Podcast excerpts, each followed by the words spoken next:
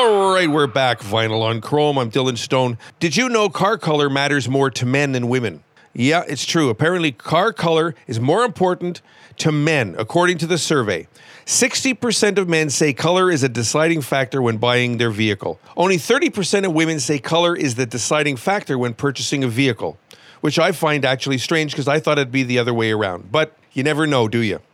Okay, now this pop nugget was the first single by Toto, a group made up of six very talented studio musicians who had backed up artists like Boz Scaggs, Aretha Franklin, Barbra Streisand, and Jackson Browne. The song was written by their keyboard man, and it deals with the mysteries of love. It proved that slick pop songs created by top players could succeed without a great deal of hype or charismatic lead singers. Toto was a top 40 stable in the 80s, and they released nine hit songs, including the number one Africa. Right now, here's Toto. This is called Hold the Line, vinyl on chrome.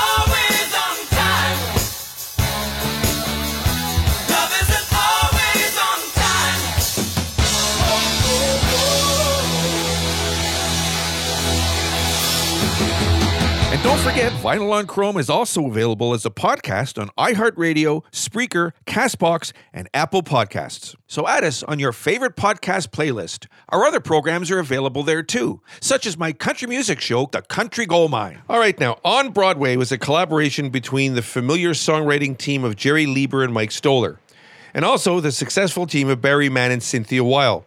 As such, it represents an especially distilled example of the Brill building sound.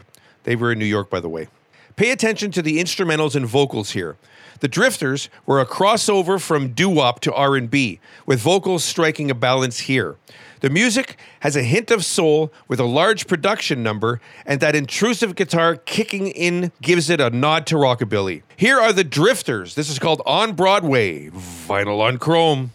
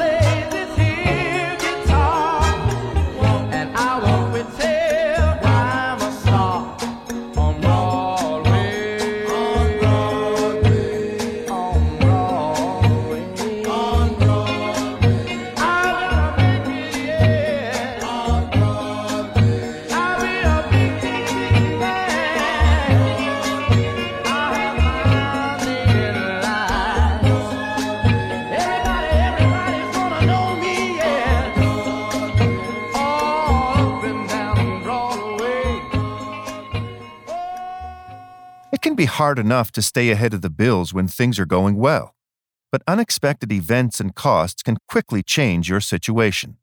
The bills just pile up, and it's hard to see clearly. Allan Marshall and Associates are regulated by the federal government and can work with you and your creditors to make things manageable. There is no cost for a consultation, and you may feel much better simply knowing your options. Every situation is different. Contact us today at wecanhelp.ca. When Paul Simon was asked what Mama Pajama saw that made her so distraught in this song, Paul Simon said that he's not exactly sure, but he assumed it was something sexual. Simon made up this crazy little story for the song and named the main character Julio because it sounded like a typical New York neighborhood kid. See, Paul Simon grew up in Queens. What Paul didn't realize until years later was the impact the song had on Spanish speaking listeners who were thrilled to hear the song come out of America with a Latin name in the title. Here is Paul Simon, me and Julio down by the schoolyard, vinyl on chrome.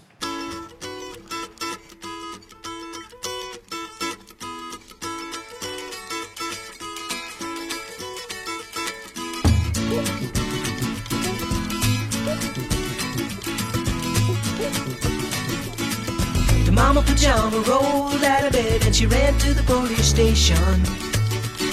When the papa found out, he began to shout and he started the investigation. It's against the law. It was against the law. Or what the mama saw. It was against the law. Who The mama looked down and spit on the ground every time my name gets mentioned. The papa said, Oh, if I get that boy, I'm gonna stick him in the house of detention. Well, I'm on my way. I don't know where I'm going. I'm on my way. I'm taking my time, but I don't know where. Goodbye to Rose, the queen of Corona. See me and Julio down by the schoolyard.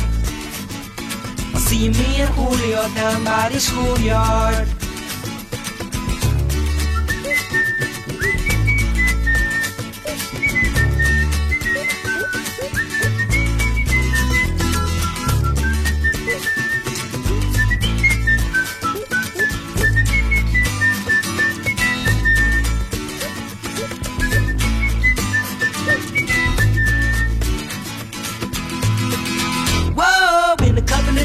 Of days take me away, but the press let the story leak. Now when the radical preach come to get me released, we's all on the cover of Newsweek, and I'm on my way. I don't know where I'm going, I'm on my way. I'm taking my time, but I don't know where. Goodbye to Rosie, the queen of Corona. See me and Julio down by the schoolyard. See me and Julio down by the schoolyard.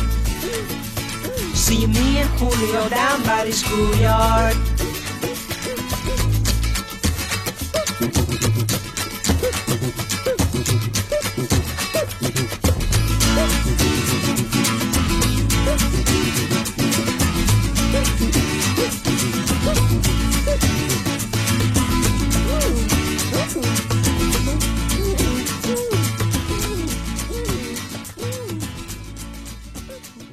And don't forget, Vinyl on Chrome is also available as a podcast on iHeartRadio, Spreaker, Castbox, and Apple Podcasts. Also available is the Zero Hour, hosted by The Saw, covering pop culture franchises such as Marvel, DC, Star Trek, Star Wars, and so much more.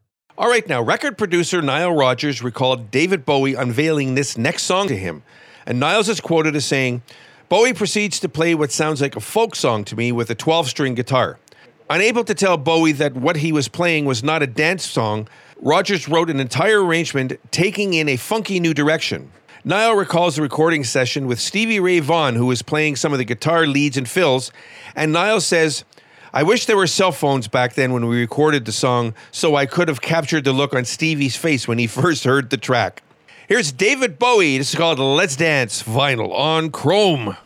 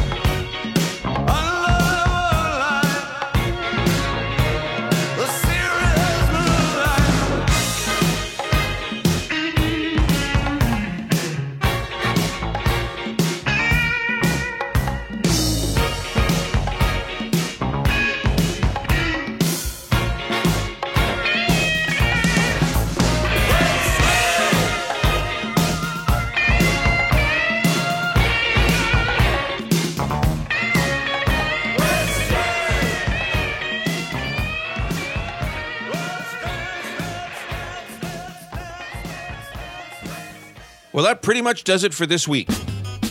We'd like to thank Allan Marshall and Associates for sponsoring Vinyl on Chrome. You can find them online at wecanhelp.ca or give them a call at 1-888-371-8900. Vinyl on Chrome is a syndicated radio program and is distributed by superlativeradio.com. The show is produced by Mark Goslin and co-produced by Scott Walsh. We hope you enjoyed the show this week. Send us an email at vinylonchrome, that's no E, at gmail.com and check us out on Facebook. I'm Dylan Stone. So until next time, remember, take care of yourselves and take care of each other because that's the way it's supposed to be.